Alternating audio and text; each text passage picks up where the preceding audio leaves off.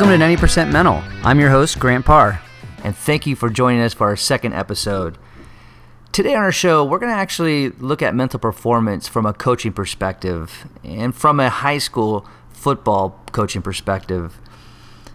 Today I have Coach Chris Vassar, who is the defensive coordinator at Serra High School out of San Mateo, California. Coach Vassar has a, an impressive background. He has coached at St. Francis High School, Gilroy High School, Millsaps College out of Mississippi, Hartnell Community College, and was the head coach for a semi pro football team called the Central Coast Barnstormers. Along with that, Coach Vassar has a very impressive educational background where he got his master's in sports psychology at San Jose State University.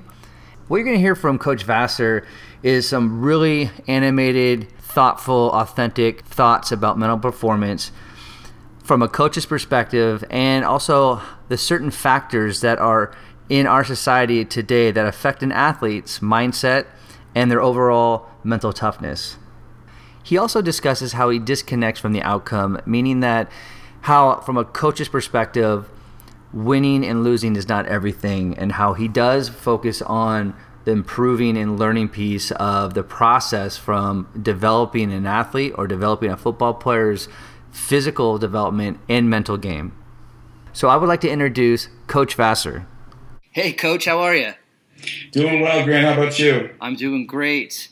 Uh, looks like uh, you have a big game coming up uh, in the next two weeks. How's the team looking? Well, as you know, as a football coach, you never feel like you're adequately prepared for anything. But uh, we're scrimmaging in a few, and that'll kind of that kind of tells you a lot about your team when you hit somebody in a different color jersey. Absolutely, absolutely. Well, I want to thank you for taking time to to get on my show today because you and I share two passions, and they are football and sports psychology or mental performance. And you have a very interesting background, not only with all the years of experience as a coach and the levels that you've coached at, but you've also gotten your master's in sports psychology at San Jose State University. What was it that drew you to getting your master's in sports psychology? Honestly, dumb luck. Uh, I was going to work for San Jose State uh, football, and um, they had offered me a job, and I just needed to find a major. I was going to do sport management, and I when I got into coaching, I researched a lot of coaches and their backgrounds, and one of the ones that kept coming back was one of my uh, heroes was Jimmy Johnson, and he had a degree in uh, psychology, just regular psychology. So when I was going through the course catalog and majors at San Jose State, I saw sports psychology, and I just figured, well, that's going to be a perfect fit. Beautiful. So, coach, what was your biggest takeaway from the program that you experienced at San Jose State? I would say my biggest takeaway was the deficiency, and, and I still feel this the deficiency of how coaches view mental performance. Um, most, especially at our level in high school, most places have weightlifting programs and they talk about nutrition and all these things. But really, if the if your mind isn't right, none of that other stuff's going to matter. I always use the car analogy you, you know you could have a Ferrari, but if the engine doesn't work, nothing nothing does. So I, I, I that was the the thing that I wanted to bring with me wherever I went was instilling confidence, especially in football where it's not a fun sport to practice and the physicality of the game can really get into your psyche uh, I wanted to make sure that that was one of the things that I addressed the most in coaching one on one and in coaching big groups. Absolutely. When you look at the sport of football, there is definitely a grind on a day-to-day basis. Whether it's you know watching films, whether it's practice, and throughout the season, just there's a grind to it. And if you don't have your mind right, you haven't taken care of yourself, your confidence can definitely be affected you know, throughout the season, depending at the beginning, middle, or the end. But it's just being mindful of taking care of your mind and having that mindset. Absolutely, I, I just think it's and and this is a profession I love and a profession I've been a part of at different levels.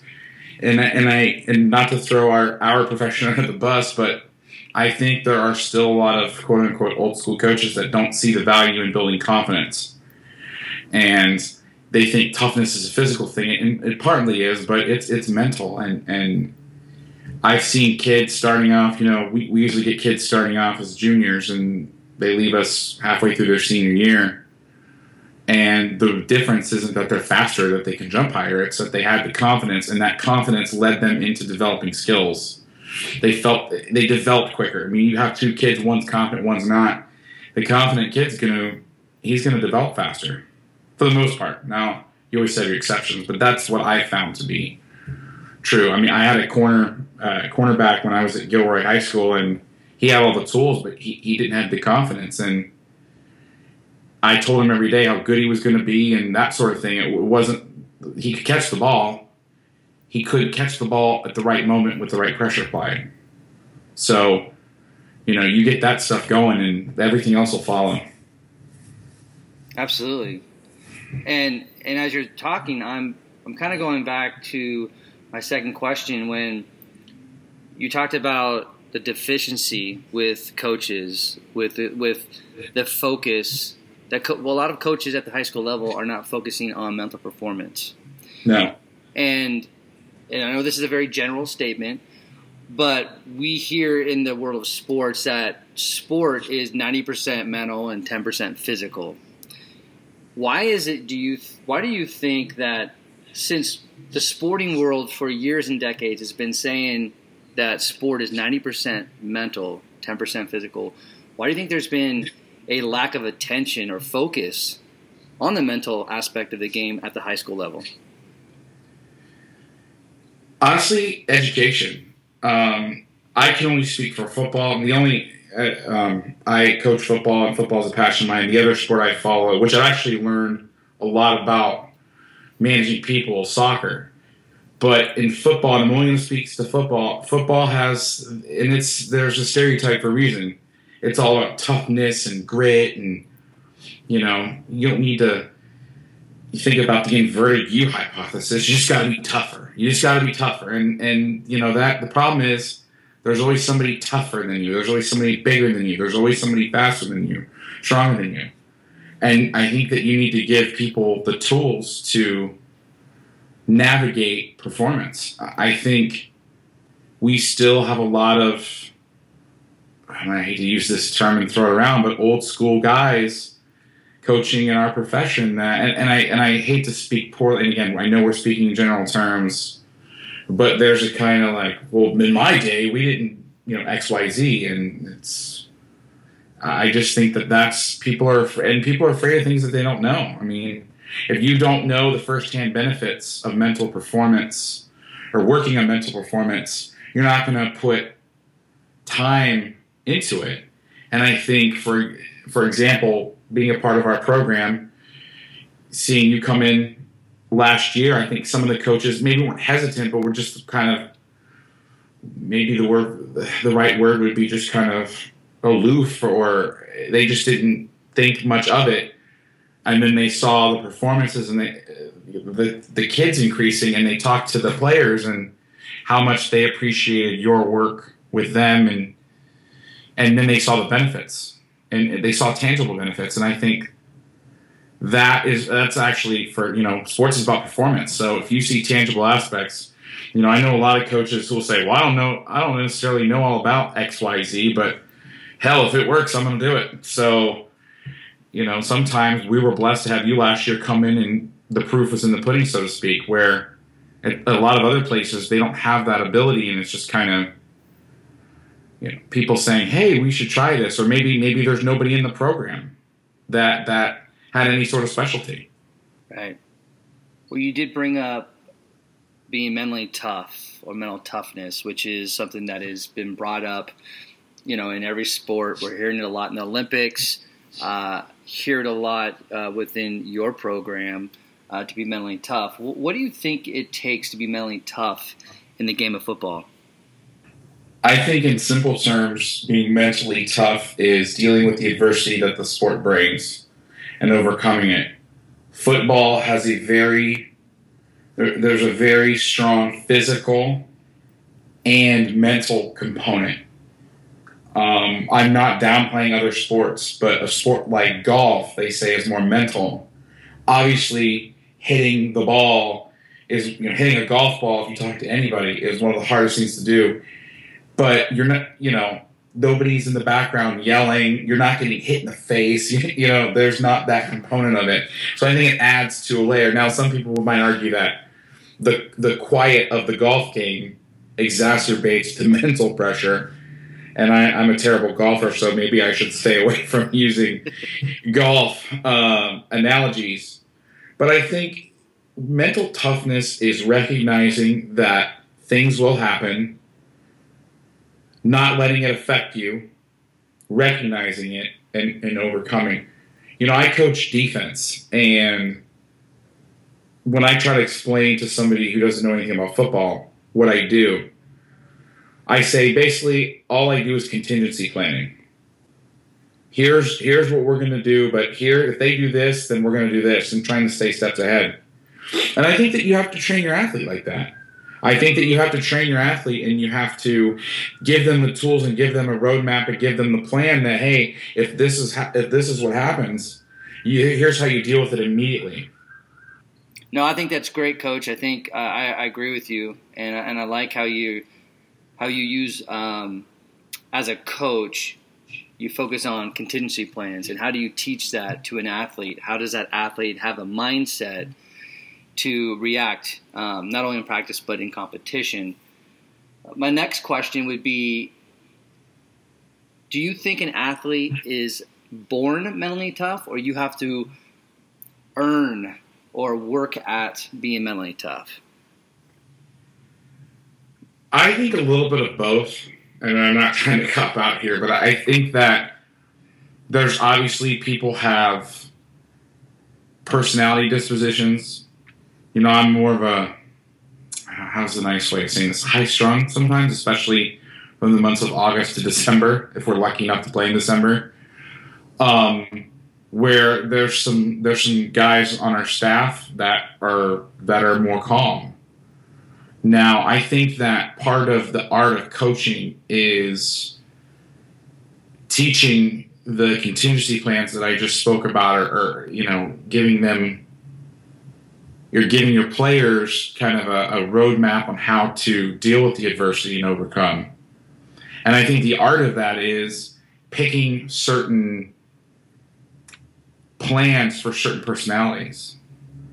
Um, now, this isn't necessarily motivation, but if I was trying to get somebody's attention, I, am going back to my days at Gilroy. I had a player who you had to haul. The only way that you could ever get his attention, and I know they don't say this in the textbooks or in class, but the only thing that worked was hollering at him. And I was in a precarious a precarious situation because he didn't really have a backup that was any good. And so if I sat him, we were going to hurt the team. And it was never anything like that that drastic where he wasn't breaking rules or, you know, he just made mistakes and, and you couldn't sit him because then everybody would be mad at you. And you really, even him at 30% at that point would have been better than the guy behind him, sadly to say. But I had to basically read him the riot act every so often I had another uh, kid that I just had to shoot him a look, and that he knew. And, and really, if I did anything more than that, he'd go in the tank. So I think that's kind of the, that. I think this kind of goes back to your question earlier. Is a lot of coaches and again, I'm not, I don't want you to think I'm taking any sort of moral high ground, or I guess I'm just more alert to it because it is something I study. But I think coaches make the mistake where, and I'm and I'm included in this, we make the mistake where sometimes we use the one size fits all approach, or we use you know different um, methods with people, and we don't really examine them. And I think that all ties into training that. I think motivating somebody and making somebody mentally tough. The guy who um, the guy who wouldn't listen to me, basically, I had to say, "Hey, man, you know, you just you just made a mistake. Like, please don't make that again." And that's a nice way of saying it. Um, or you know, almost having to encourage him that, like, "Hey, hey, you made a mistake. Like, just don't move on." Where the other guy who was a little bit more introverted, and I really think it comes back to introverted and extroverted. The guy who's a little bit more introverted, you had to basically like it's it's not that bad. Let's move on. You know, it's like the introverted guy. You were like forget the forget the next play or forget the last play, move on to the next one. And the extroverted kid was like, "Hey, remember that last play where you just messed up?" So I think that's that kind of it's it's it's it goes both ways. I think it's it's interesting when uh, when you're talking about how you deal with certain athletes, whether introvert, extrovert, and understanding the nuances, how that just the way your coaching style can affect a player. And I think it's really interesting and and very mindful of you to to understand your personnel, to understand who you're coaching, to get the most out of them. So whether if if they are introvert or an extrovert. It's just the awareness that you take in your approach to make sure that you are making sure that you're either getting to them and communicating them in the right way or motivating them in the right ways and, and keeping them focused. So I, I applaud you on that. I think that that's that's really really mindful of you. Thanks, Grant. I think, and one more thing that kind of adding again, I'm this is only for football. I can't speak to many other sports. I'm a soccer enthusiast enthusiast. I've never coached it. But the real trick, I feel, and the thing that I think is the hardest thing, and, and we're lucky coaching at Serra, we, we always have great kids that are understanding, are very mature for their age, and are open to learning. And I think the trick is, especially, and there's been some other environments that I've been in that weren't so uh, f- fruitful. I don't know if that's the right word, but um, where you balance that not only between the extrovert and the introvert, but in the setting of the group. Football is the most coactive sport, and you're all depending on each other. And now I'm I'm yelling and hollering at the extrovert, and now I'm, I'm like put my arm around the introvert. Now the extrovert's looking at me, going, "Well, why is his arm around him? You know, uh, why why is he not getting yelled at? Why am I getting yelled at?" Right. And so sometimes I, if I know that the, the group isn't so mature I will kind of explain that to the kids, like, hey, and I almost make it a, a, badge of honor if you're getting hollered at. You know, if I'm hollering at you, I care. You know, I try to dress it up and make them feel good. But you know, we, we have a group this year that I, I, don't even have to go there. They understand. It's it's intuitive and it's really refreshing that the quiet guy does. You know, the the the, the loud boastful guy hopping around before the snap understands why I'm hollering, and I'm not you know, and, and, and to be fair, those guys need an arm around them too, and that's when you got also that's the other art of it is know when to drive them, know when to back off, but really creating that environment. And it's any teaching. I mean, I got my teaching credential, and that was literally half of our curriculum was how do you differentiate instruction, but get an entire group covered. Right. And that I think is the art and the balance you have to strike with the individual against another individual, and then in the group. So, coach, how has your education changed the way you coach? On a basic level, I think my education has alerted me to things that I think a lot of coaches just do. Or just the phenomenon I just explained about the differentiating feedback and motivation. You know, before I can't really speak before because I got my I got my master's or I started my master's when I started working in football. But before I really, really dug deep, or sometimes in moments of weakness when I'm not thinking about this stuff, um, you look at a kid and you're like, oh well, the only thing he cares about is playtime, you know, playing time. And and I think a lot of coaches think that know these things intuitively, but my education basically helps me gain an understanding of it. Where it's not just guesswork. It's, oh, well, this is because of this. Right, right. Um, you know, especially with dealing with kids that got overroused. I mean, before, or, or, you know, when you listen to coaches or, or broadcasts or anything, and they say, oh, well, you know, so and so just got beat. They just got to take him out, let him cool off. Well, you know that sounds right that sounds like something you should do but then and going back to the inverted u hypothesis well there's scientific reasoning behind that mm. so i think a lot of things that coaches empirically found over their career, I was able to kind of put a, a, a, name to a face, so to speak, and understand some of that stuff. And it helped me assess things quicker. And that's really helped me. Um, and, and, and I, you know, this isn't a PSA for sports psychology, but um, I, I was going to get my well, I, I, do have my teaching credential, but I wanted to. Uh, I was at St. Francis High School in Mountain View as my last spot, and I was begging them to start a sports psychology program. You know, even training for the coaches, but stuff that's. I think you know, Grant. Going back to your question before, I'm being candid here. I think a lot of the stuff out there, and I don't want to sound too judgmental, but a lot of the stuff out there for coaches is kind of about mental performance and training can be a little hokey sometimes, especially when you start reading these case studies like, what should you do if Donnie does this? Um, I think that you got to have somebody who's coached, somebody who's been in their shoes, getting in there, mixing it up, sharing candid stories about themselves, you know, and doing mutual sharing. Well, here's a time that I screwed up I think some of the stuff, and again, I know I'm mixing back to that last question, but I think some of the stuff, the sports psych stuff out there for coaches, can be a little hokey and a little preachy. And I think that's where, and even for the even for the players too. Um, and I think that's where there's a market for for people to come in.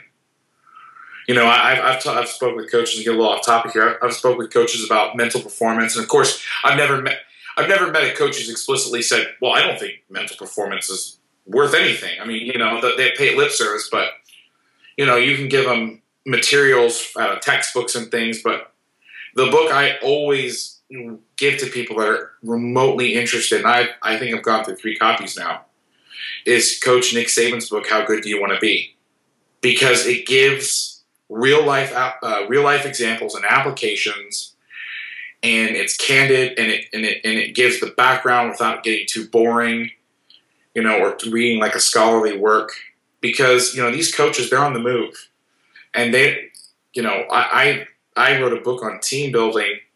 And um, I gave it to a publisher, and they're like, "Oh yeah, it's great. You just got to take out the scholarly research." I'm going, "Well, it's a scholarly research-based paper that basically I turned into a book." And I think that you know coaches they start to see these parentheses and citations, and they kind of just it kind of starts going over your head. Well, and first of all, I, I appreciate you actually being candid and, and being upfront and honest, especially you know the books and the education that's out there for coaches from a mental performance standpoint. But I do want to bring up something, and maybe you can. This is a nice segue. Is you talked about kids dealing with arousal and how you know, generally how coaches deal with athletes that have arousal um, situations within competition. How do you deal with it as a coach? Maybe this could be a teaching point for some coaches out there where it's not so hokey and it's more real life story from a coach that has you know over 10 years of, of coaching from semi pro all the way down to you know you college, semi pro, and also high school. Um, how would you how would you deal with an athlete that is in the middle of a game, dealing with arousal issues, whether if they're dealing with anxiety issues or they're choking? How would you deal with that? Well, and I might have read the wrong book, but uh, the one thing that I remember from in school and, and and, and hearing was there's really nothing you can do. So besides take them out of the game. And what I think that is the action that I take is I take them out, and I think the the art of uh, and part of coaching is selling. And I don't, I'm not, I'm not advocating lying or you know, BSing a kid, but really selling. I'm taking you out because that's they're already over aroused. Now all of a sudden you're pulling them. Now they're afraid they're not going to go back in. I think it's just, hey, this isn't this isn't permanent. And in the in the few times that this has actually happened in the middle of a big performance, um, I can remember a game last year. We we had a player that was just over roused. He was playing against some some childhood friends who were on the other team, and there was some lighthearted, you know, trash talking going back and forth, and they were getting the better of him. And I know there was some embarrassment on his end. I know that he felt like not only did the entire stadium saw or see that he was at fault for the mistake, but now all of a sudden he's getting pulled out of there.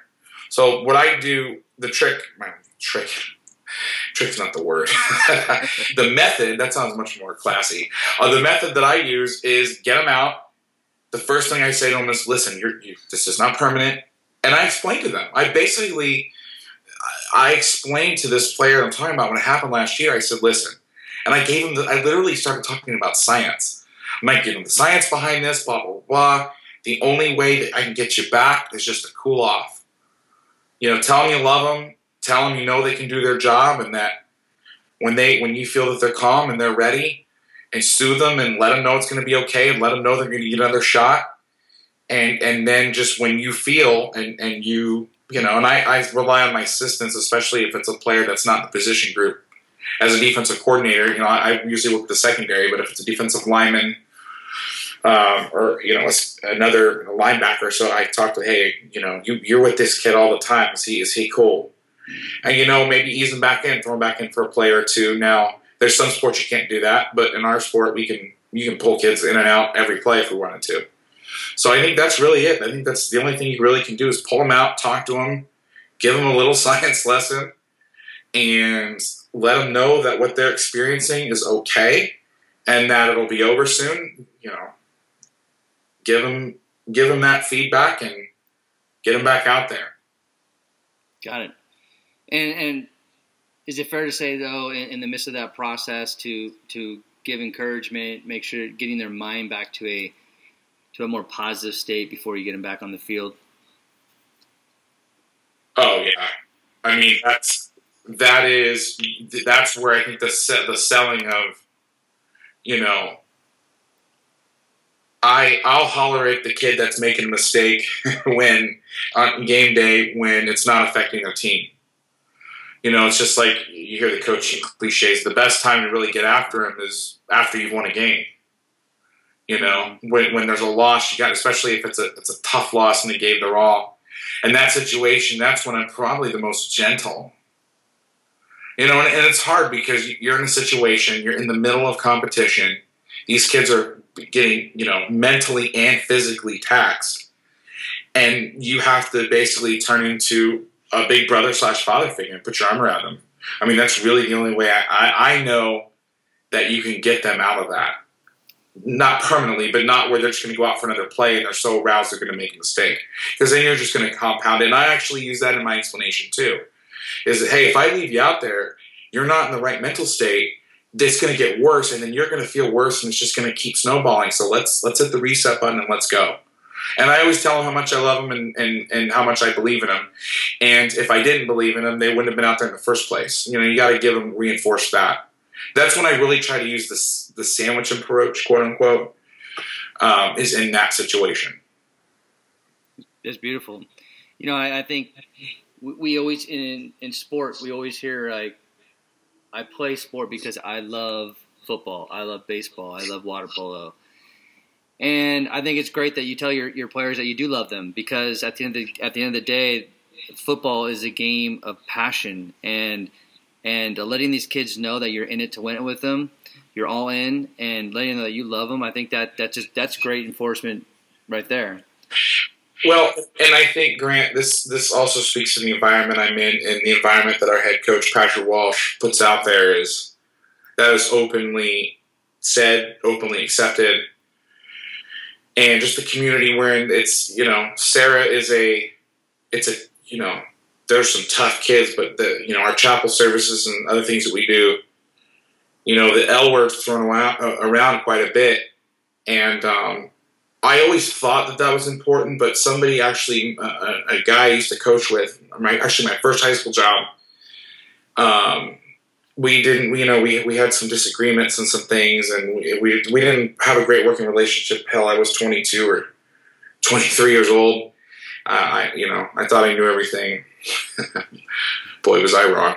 But, uh, you know, this, the, that summer after, he called me and we kind of made amends, and he goes, I want to send you a book and he sent me a book. I believe it's called the season Seasons of Life or the Season of Life, and it's all about this program. I believe, and I might be butchering this, but in the D.C. Baltimore area, Maryland. It, it keeps. It's been a while, but something about Maryland.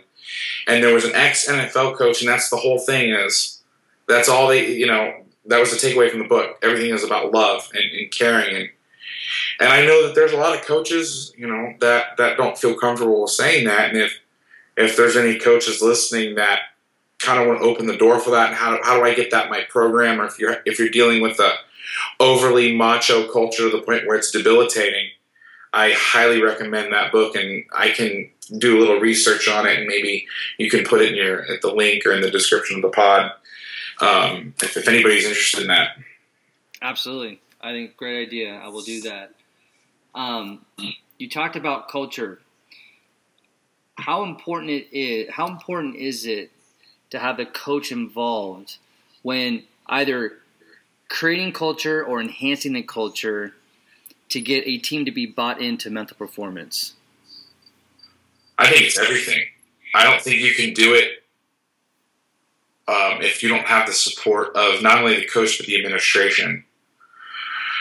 Um, it, it strictly, I'm going to strictly speak from a coach building a culture that's not a sports psychologist coming in, but somebody on the staff. It, it starts with the it starts at the top. Um, the years that I had one year in football that we had a bad team culture, and it you know it, it's because we weren't gelled as a staff and the vision that we wanted to go. Um, I think that the the leader has to set the mission statement out for the program and for what, and it, and it starts it starts with what do you want to be? Who do you you know what do you want to be? What do you want to do? You know, mark out what's important. Um, I was not there, but Gary Barnett, the legendary Northwestern coach, I believe he was at Colorado as well, came and spoke to San Jose State. This I think before I got there with Coach Tomey, and he said something. And I again I'm hearing the second hand, but he said something that's always stuck with me. And he said the hardest thing to do is to write down your philosophy. And I remember the gentleman telling me this. You know, I kind of you know kind of laughed, not really laughed, but kind of went, "Huh, you know, okay." And he, I don't think he thought that I believed him or, or agreed. He goes, well, "Write it down." And, and, I went home and I and I tried to that night. I tried to sit down and write, you know, just a paragraph of what my philosophy was as a coach, and couldn't do it. And I think that's so important that you need a uh, roadmap, you need a plan, and and if you're going to build a culture, what culture do you want? Um, how are you going to how are you going to identify it? How are you going to sell it to your staff? Then not only how are you going to sell it, but how are you going to get them to buy in? And then once you get them to buy in, now you have to sell it to the kids, and you have to get the kids to buy into you, and then you have to get the kids to buy into each other. Um, not only you know basically that culture, and then you have to get them to buy into each other to fulfill the task.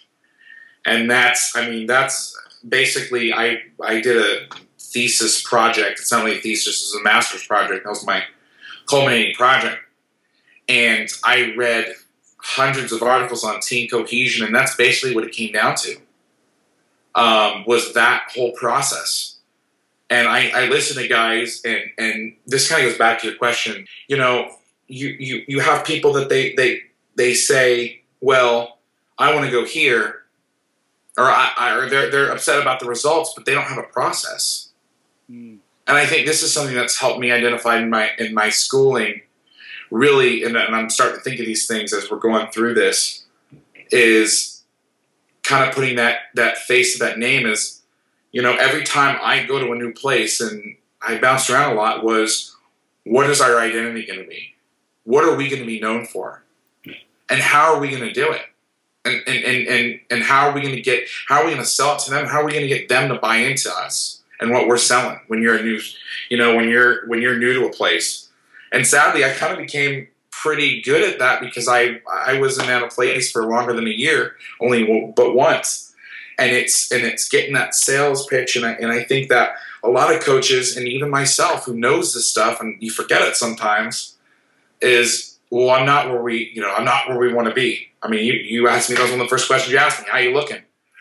well, you know, we always think we can be better. Well, how, how do you know if you don't know how you're going to get there? How how how do you expect them to get there? You know what I mean? Like Right. you have to put a you have to figure that out. Absolutely. You know, I've I've worked with a fair amount of teams in, in various sports. And always when the head coach or coaching staff has been bought in or has been supporting the work that I do from a mental performance standpoint, it's always been an incredible experience. My my one-on-one sessions uh, with athletes have been very very fruitful and and, and very valuable and very um, rich. And there has been times where I have worked with teams where coaches haven't been so haven't been bought in as much, and the experience um, it, it took a little bit more from my perspective to get everyone bought in. So I agree with you. I think you know it comes from all different angles, but when the coaches are very involved, um, it not only allows the team to get bought in, but it does. You see this transformation of the culture when coaches are bought in from a mental performance standpoint. So I agree with you on everything you're saying. Well, I think, and, just to add one thing, I think you know you hear the cliche about high school sports. Oh, it's becoming a business, and you know a lot of people are lamenting that that fact. Well, one of the one of the pros of that, in terms, and, and when I mean business, I mean it's very, you know, you train this way, you do this, and it's very. I mean, people are becoming quote unquote professional in their approach. I mean, I, even in the last 10 years from some of the first kids I coached, just go out there and going to go out and show up and play on Friday and be happy about that to now the, the, the lengths that these guys go to prepare. One of the, and I know this is kind of a weird juxtaposition talking about amateur athletics, but one of the positive byproducts of a more professional, official culture is that kids will do what they think will help them perform better. And if the coach is saying this will help you be a better player, this will help you be a better person, they will buy in. You know, there's some places that are less, and again, weird to use this word, but professional, quote unquote. They don't, ah, well, it's just, we just want to go out and play, you know, like we want to go have fun with our friends and stuff, which is great, and that's an amazing part of sports. But you have to, if you want to get better, you have to use the resources. And all you have to do is show tangible evidence that something will work and kids will buy in. Totally. I agree with you. Absolutely. Absolutely. From your perspective, what do you see what do you see that high school athletes struggle with the most mentally? I think in 2016, I think that they struggle with the fact that if they make a mistake, everybody can see it. Mm. You know, when I started coaching, and this is not that long ago, you know, we, we were still getting VHS tapes and DVDs, and, you know, we were still trading film. You know, any coach, any football coach, or any sport that, you know, started coaching before three years ago will be able to remember the times you had to pull off on the side of the road and meet the coach and exchange DVDs and things. Well, that made it less accessible to the public. Now you have, you know, and there's always pluses and minuses to everything, but now you have these recruiting services and social media and all these things, and it makes it makes it much easier for somebody to be critical of you. And I think that's the pressure I, I see. And you know, you hear that kids have it much harder than, you know, even I did. Graduated high school, you know, 13, 14 years ago. I did do the math on that. It's really sad. But I think that's really what it is. It's social media. You know, if a kid makes a mistake, it can go quote unquote viral. And I think that dealing with the expectations and the pressure and, and that people can be just so much it's so easy to be critical in mass. I think that is the constant thing especially you know we're i coach at a school and we're you know, the preseason rankings came out the other day and we're all ranked we're ranked i think number one and two in the major preseason polls for whatever that's worth. And we all were dreading it because you know now you've got the target on your back, and it's so much easier for the linebacker at another school to tweet our running back and say, "Hey, we're coming after you," and you know, or if they make a mistake, people can just jump on them. And I think that accessibility and the the globalization, so to speak, has made that the the and I and I've noticed it. I've noticed kids be more afraid to make mistakes than they were ten years ago, and I think that's why. Well, I mean, I I think it's a it's very interesting, and I actually do agree with you. I think social media, especially when you're dealing with 15, 16, 17 year old kids, there's a lot of pressure. There's a roller coaster ride that these kids experience, whether if they do very well and they have all these people tweeting about them, if they do if they don't do so well, then all that, that negative pressure that they put on themselves, it can be debilitative. And, and, and it's a great point. But I also want to ask you a question on the same vein is when you are coaching a football team that is being ranked number one in, in two areas, how does the coach make a team focus on the right things and get their mindset focused on the right things when there's you know social media saying how good you are and there's all these other teams that are coming at you and your friends are saying things? How do you how does a coach keep a team moving in the right direction? This goes against the textbook but we have a little phrase sometimes you have to create misery uh, not to reveal the dark arts but of coaching but I, I think that you have to create some sort of you know uh, chaos. I mean, we play, or, or you know, uh, we have to create the hurdles for them to hop over. I mean, you know, we played La Salle High School. They haven't lost to a team in Northern California since 1991. This will be the 25th anniversary. And those guys have to create, you know, adversity. They have to, because, I mean, how do you tell a kid that's going out to play, you know, that you have to take these guys seriously when you've beat them the last 30 years by 60 points. And, and, but one of the biggest things is, yeah, I think, I think it's a few things. I think you have to, you have to kind of create some, some chaos sometimes. Uh, I think that you need to break up the season. Um, football, coaching football, the one lucky thing is you're only guaranteed 10 games. So I think kids are much more likely to take it take a game off or less likely to take a game off because they only know they have 10 um, and i think with some of the margins and getting in the playoffs and, and things like that you can't just you, you can't have too many oh we'll get them next week but the reality of the situation is you got to break those stuff up and you got to be honest. These kids I, I my job is to prepare them for games. And obviously i'm more worried about their attributes in terms of how they fit into a scheme, but we were talking about an opponent we're going to play, and I started talking about the, the, the player, the key player on the team, and half the kids on the team knew his stats, they knew his height, they knew his weight, they knew what uh, middle school he went to. They knew like his, I guess they read some articles about him. It's his favorite movie, and they were kind of joking around. And he doesn't even live near here. And and and it's you know the, these kids know. And the, the the joke was used to be able to lie to the kids and tell tell them how great the other team was, you know, to get them motivated. But I mean, these kids, they with and this goes back to the whole social media and, and just media in general and tools like Hudl, which we use to show film.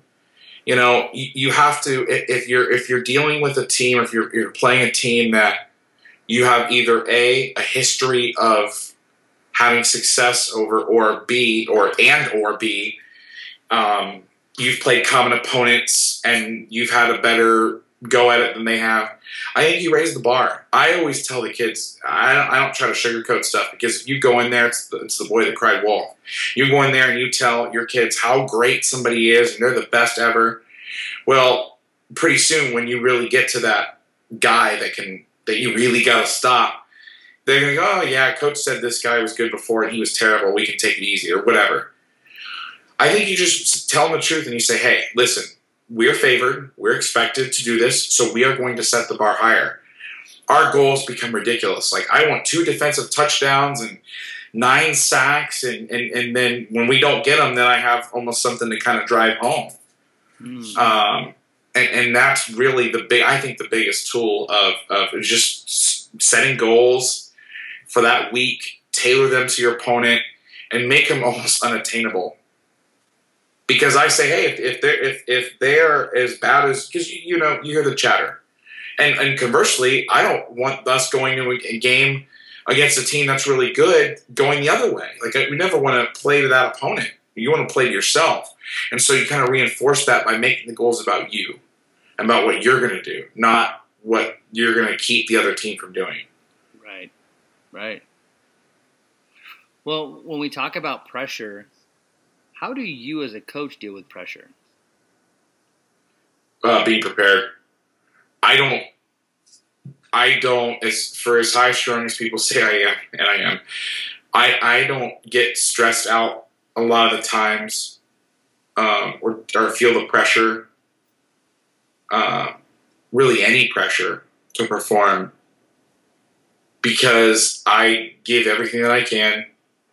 I prepare as well, or you know, I don't know about as well, but I put in the time, and I know that after a tough loss, and this is not this is not my way of, you know, you know throwing the kids under the bus or anything like that, but you know, I, I, I can at the end of the day, I can say, listen, I may have made a bad uh, judgment call. I mean, we had a game last year, we just got absolutely annihilated, and I got the game plan completely wrong. My judgment was completely wrong. The way I felt the game would go was completely wrong. The way I thought we were prepared, I felt actually good going into the game all that stuff was completely wrong. However, I didn't feel the guilt or the the cave to the pressure because I know that I gave everything that I could. Mm-hmm. It was it was bad. I didn't do the right thing, but there was no regrets. I mean, there's always there's always to be regrets, but it wasn't that I didn't try hard enough. Right? I left, you know, as a coach, you know, leave it on the field, so to speak. You make a great point about preparation even if you prepared and it doesn't go the way that you want it to go, at least you can, like you said, I put everything on the field. I, I can look myself in the mirror and I put everything I got. Maybe it didn't go the right way. Maybe I didn't do, you know, make the right adjustments. But I think it's it's it's you know I think for anybody as a coach and as an athlete, um, preparation allows you to feel confident, be more focused, get more motivated, and if you do that, you can actually deal with with the stresses and the pressures that come along with competing. It doesn't matter what sport. So, well, I, th- I also think it's twofold. I mean, if your head's down, you know, I don't have time to read this stuff. But I didn't know anything about these preseason rankings. I got a I got a text from a a coach from another school telling us how we were ranked so high and stuff.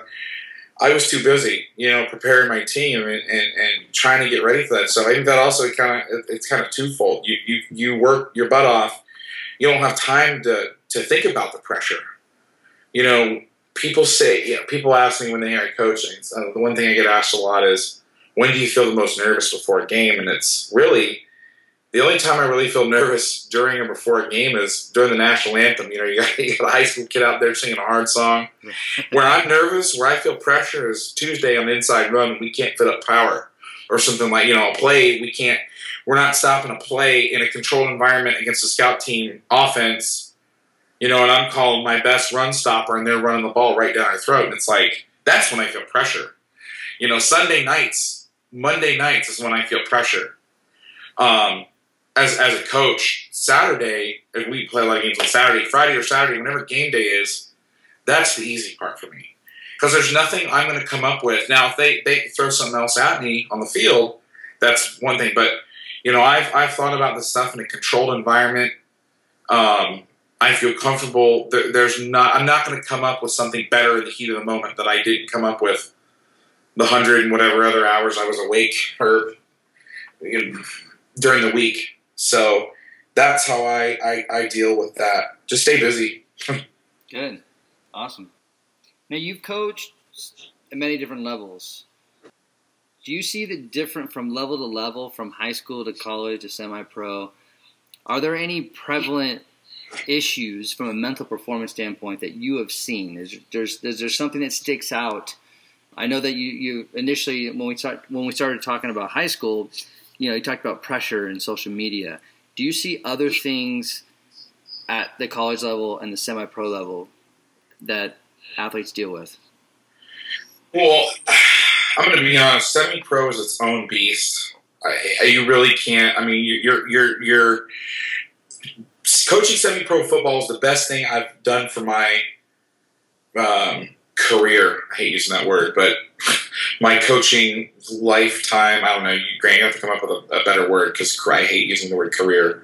Um, I, I, have too much fun to call it a career. Um, that's a whole different animal. I mean, you're taking. I started. I was coaching 23 out of safety who was 35 years old, who'd been playing football longer than I've been alive. We practice once a week. Only 50 percent of the team shows up. I mean, that's just a whole different beast. Right.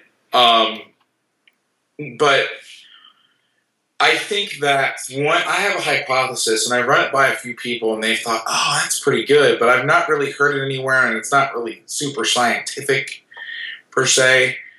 But something that I've noticed over my time working, and it's something I, I try to be mindful of now, and almost prove like maybe I'm full of it, or maybe it's right, or.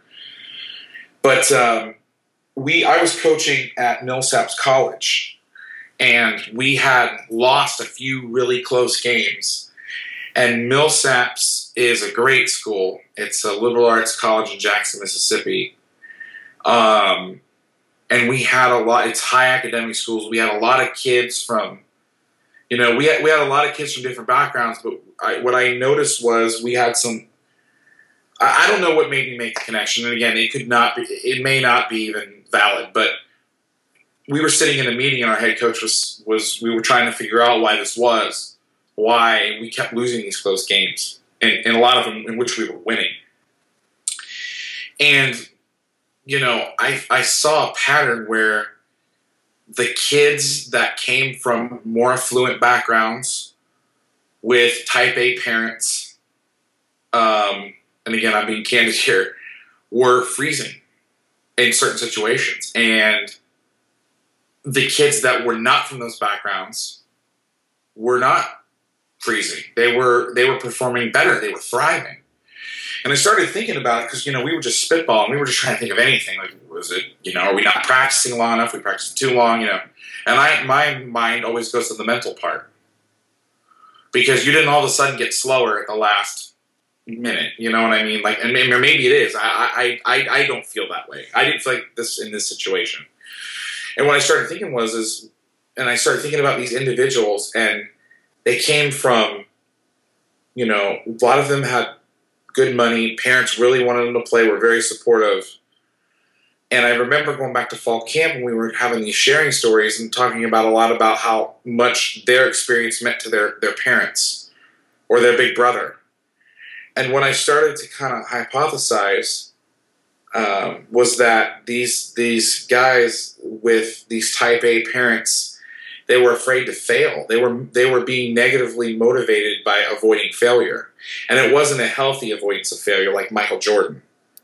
It was they would they would freeze up, and I started noticing the kids on the team that didn't have that pressure being placed on them by external factors in in that setting. Now you can go back to the social media and all that stuff, but by family and, and, loved ones. And, you know, especially I noticed it was happening to the legacy players, you know, ones that had fathers or uncles or brothers that played at Millsaps.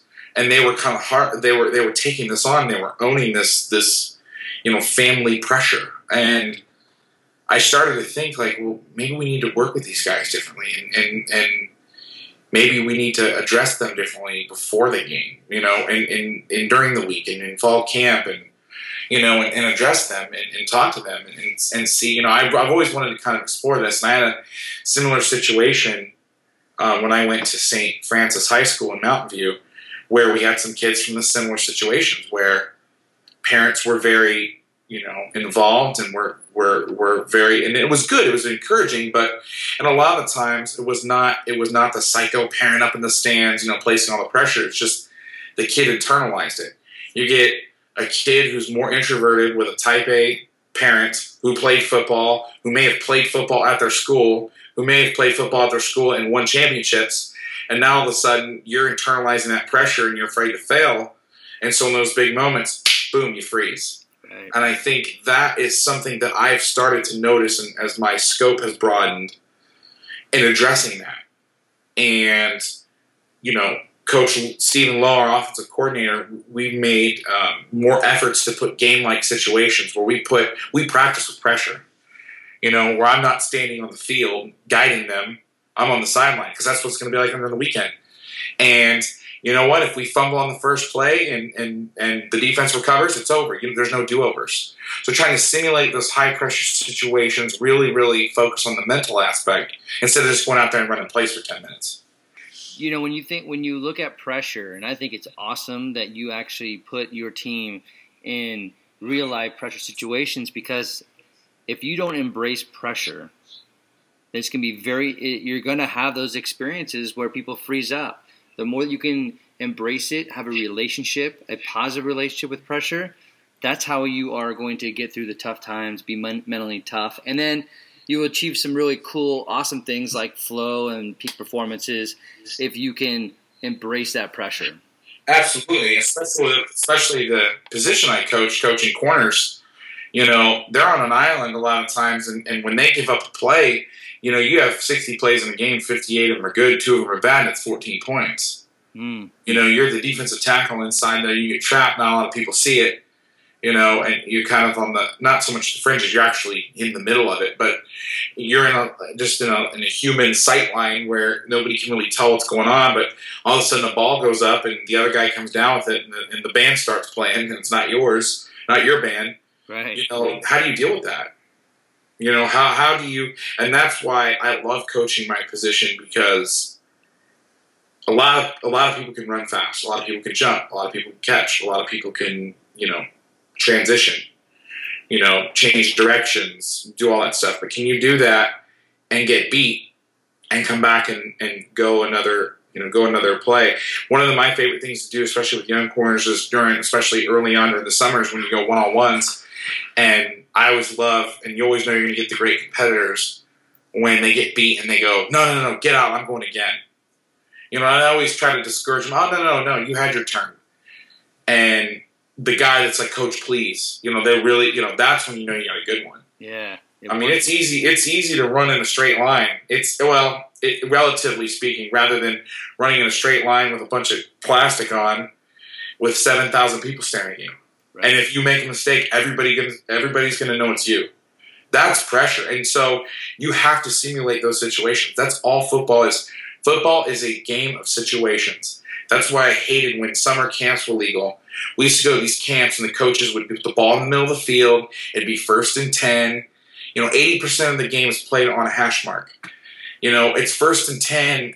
Yeah, maybe 10, 15, 20 times, if you're, if you're real good, 20 times in a game. Like, you have to practice situation, where you are on the field, how much time's left. Are you winning? Are you losing? You know, do we need to keep the ball? Do we need to play faster? You know, do we need to defend inside runs. You know, all these uh, situations, and and that goes back to being prepared, and also goes back to that contingency planning. Is you know, if you're trying to go play a, a game of football and you don't know who's in the game, and you don't know what down it is, and what the score is, it's hard to defend every play. But you know, you got to simulate. Okay, this is what you're going to get in this situation. Absolutely, absolutely. And I'm gonna I'm gonna switch gears on you, Coach. And I've asked this question in my previous podcast. There are coaches in sport, and the one comes up that comes to mind for me is Pete Carroll, who is really big in sports psychology and mental performance. Has built the the Seattle Seahawks culture around mental performance, and he works very closely with his team psychologist Michael Gervais who is very involved with the team. He's involved on the field during practice, during the weight room, doing one-on-one sessions, game day. Uh, very involved. So, from your perspective, would you do you think having a mental performance consultant with you or working with your team in the environment would you see that as a benefit or a distraction? Absolutely benefit, one hundred percent.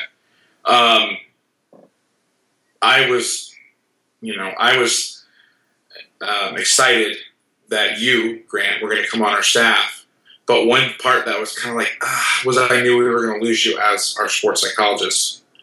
I am a huge favor of that. A huge fan of that. I think it's great. And I'll be honest with you, I'm really impressed with how Pete Carroll has transitioned from the college environment to the pro environment with that sort of thing. Because when he got that job, I was still kind of involved in the coaching world and keep my ear to the ground read footballscoop.com every day and all that stuff. But I know there was a lot of insiders that were kind of like, ah, his rah rah stuff's not going to work. Like it didn't work at the Patriots or the Jets. And in fact, you read any of the books about Coach Belichick, um, you know, you, people are very open about that and how he was able to bring that sort of aspect of it into a professional organization, and get them to buy in. Hey, that's that's that's impressive. Now, personally, for me, with the sports psychologist working with a team, I I think if you're gonna have a if you're gonna have a somebody that physically trains a team, you should have a mental performance uh, coach. Um, but I will say this, and this is just my feeling on it. This may be popular or unpopular. I'm not sure.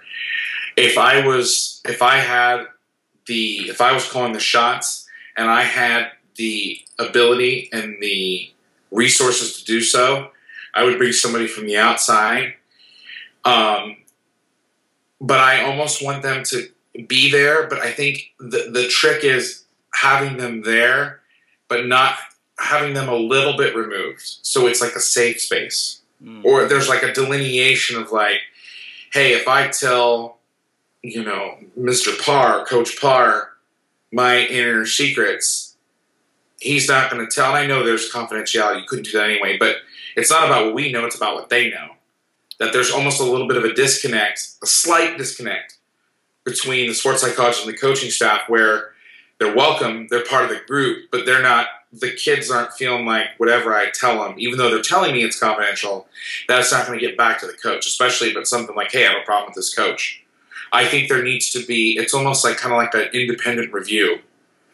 And I think that that person, you know, needs to be in a position where they are accessible and they're a part of everything, but they kind of stand alone in, in a different sense. So you talked about earlier in the show that your favorite coach was Jimmy Johnson what is his level of commitment to sports psychology or mental performance? I felt like when I studied coaches, and obviously I was, I'm biased. I'm a University of Miami graduate, a lifelong Dolphins, long suffering Dolphins fan. Growing up in Orlando, that was you know those were the teams around. Um, so I am biased, but I felt like he was the first coach to really tap into psychology and I believe he got a master's in psychology from the. it was either a bachelor's or a master's from the University of Arkansas, and you know at that time, it's it's interesting because as you know, sports psychology was born out of industrial and organizational psychology, and it's come full circle. Where now industrial and organizational psychology uses sport as their a lot of the examples because there's no you know quarterly earnings reports and things and there's there's a win that's why people love sports there's a winner and a loser and you see it on the scoreboard and everybody can see and there's there's no passing the buck or you know somebody didn't get this report or he didn't do this I mean it's for everybody to see but you know when I was in that class I, I took a class in college IO psych the professor literally every example we talked about be like well how does this apply to sports and what he would do is he would use a lot of the phrases and a lot of the, the motivational tactics from psychology. And I think it's what gave him a cutting edge. And I have lifted um, a lot of the things that he has said um, in his books. I read a couple books um, for, about him. Um, I've listed a lot of those examples, a lot of those stories, and, and just little. He had little phrases that he would use. One, my favorite one was you know, let the mind control the body, not the body control the mind. And I, I've said that a lot, you know, and, and just things like that. And I loved the thing I loved about Coach Johnson, and he, he would give you perspective. Um, and he would give examples of, of things about how your mind. One of my favorite things they used to talk about was if you took a piece of wood and you put a cinder block on each side with like a foot off the ground and you walked across, it'd be pretty easy but if you put that thing 30 feet in the air, it would be much harder. And the only reason it's much harder is just because you know it's 30 feet in the air. And it's, you know, using your brain to control your body, to control your state of being. And that was his big thing. And then his other big thing, and the thing that I like a lot, was how he would manage players. And sometimes, you know, when to drive them. And, and you know, another person that influenced me is Coach Tomey, I worked for at San Jose State he was he was a master at that stuff. And he always used to say a quote that, and this is nothing. I don't know if he came up with it. I, I think it's kind of an older quote, but um, you know, they being the players don't care how much you know until they know how much you care. Mm-hmm. And I think Jimmy Johnson used that a lot without in those words.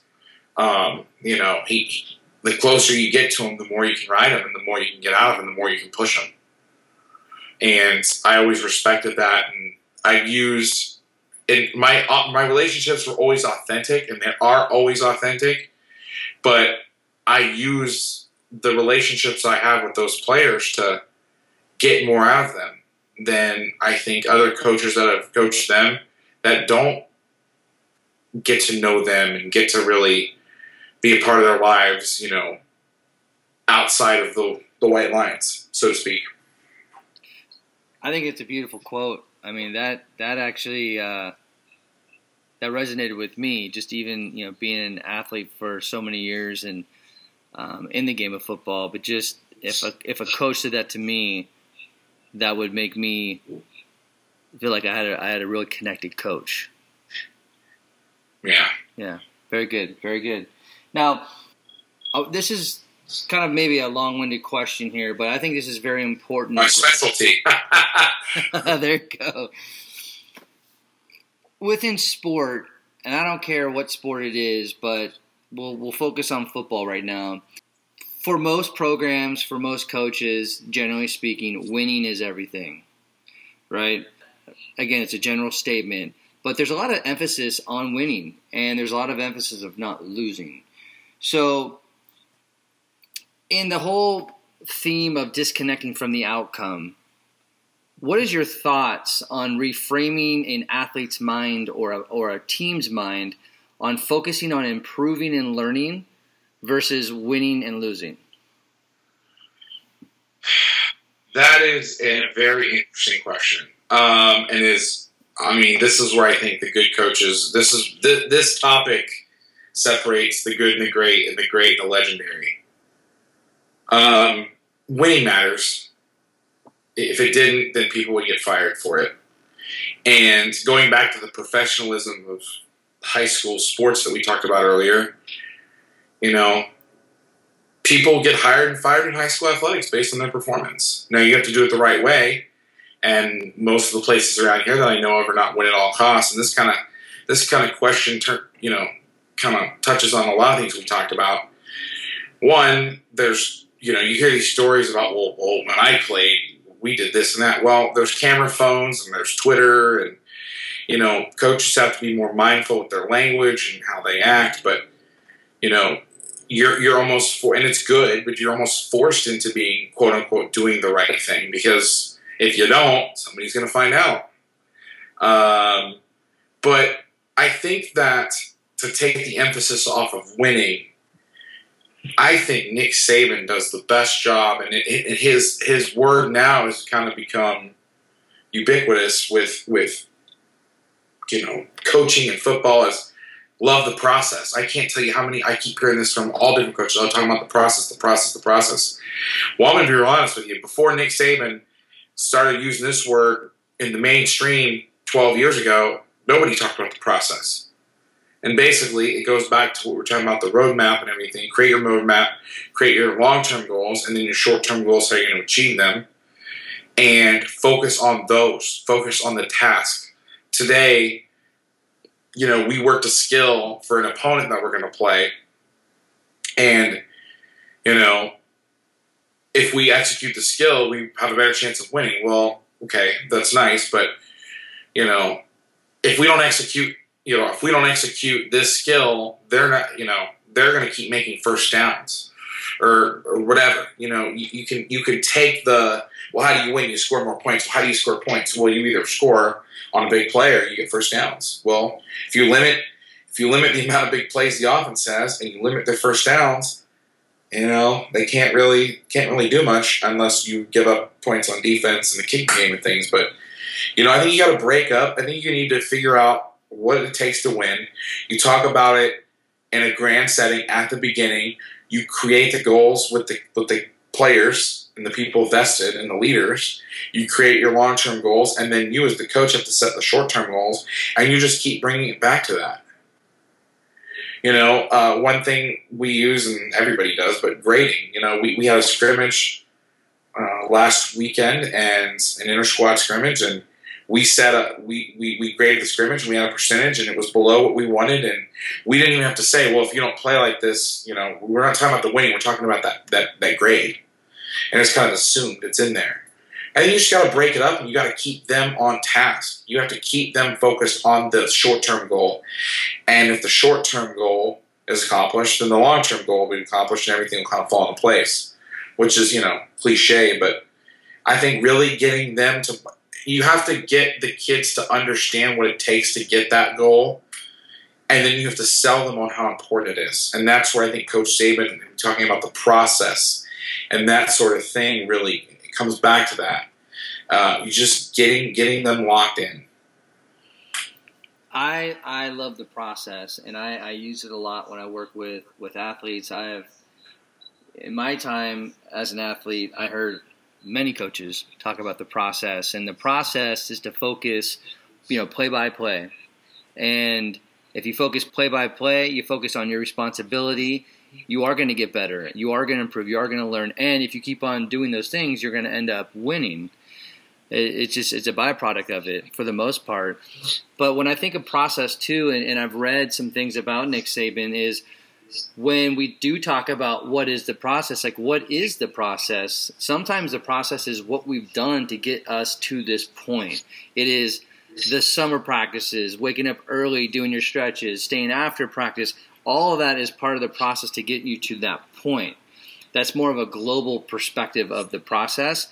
But when you break it down to really focus on improving and learning, is just to focus on your task play by play. Right. And I also think part of the process is doing the uncomfortable things, like, you know, doing the things that you're supposed to do when nobody's looking. Yeah. That sort of thing. That's part of the that's part of the bigger point of the of the quote unquote process. I just think he does a really good job of, you know, never look at the scoreboard don't play too high, don't play too low. I mean, and that's taking that in with me. I we've been in games where we're up by 35 at halftime, and I've been in games where I've been down by 35 at halftime, and I've been in games where it's a deadlock, it's a dead heat, and it's easier to say, but the scoreboard is zero zero. It doesn't matter what we did, you know, because sometimes. You know, you you get in a situation where you do you do everything that you could, and it just wasn't good enough. The other team was better, and I think that is when you lose, that's when that really kicks in. Is well, did you do everything that you, you know, could have done, or were they just better? Mm. You know, because, and I said this earlier, but uh, you're always going to come up with somebody who's who's bigger, faster, or stronger. Even the best of the best have come across this. And what are you going to do when that happens? And you know, if you give your all and you did it and they just were better than you, well, then it goes back to holding your head up high and saying, okay, we'll get them next time. Right. And keeping them from, you know, from that becoming a, a, a, a debilitating aspect. I mean, we were in, we had a weird year last year. We lost our first league game.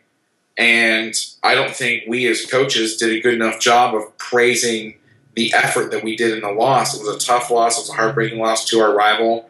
We were controlling the game. We let it get away from us, and I don't think that I did enough good enough job of loving him up after. And I think I was actually too hard on him.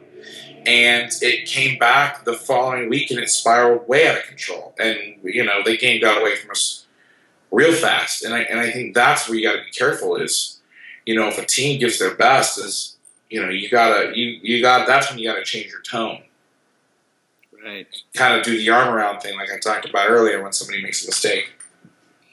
Well, coach, I want to I want to thank you for your time and energy today and sharing your thoughts on mental performance and how it's actually made you a better coach and sharing your thoughts working with athletes. I think there's a lot of things that you said that other coaches out there can learn from you from a mental performance standpoint. So I thank you uh, for your thoughts again, and I wish you luck in your 2016 season.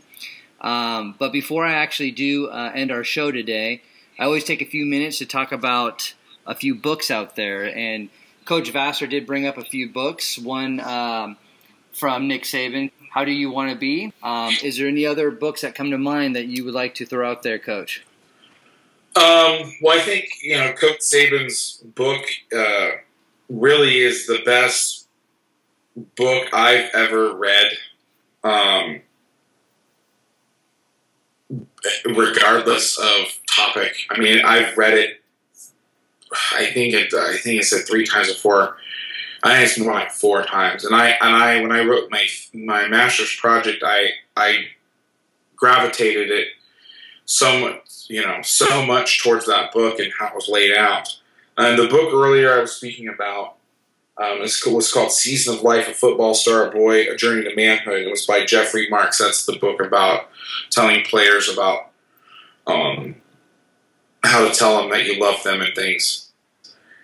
Beautiful, beautiful. Again, Coach, thanks for your time. Good luck in the 2016 season, and I will see everybody on the next session.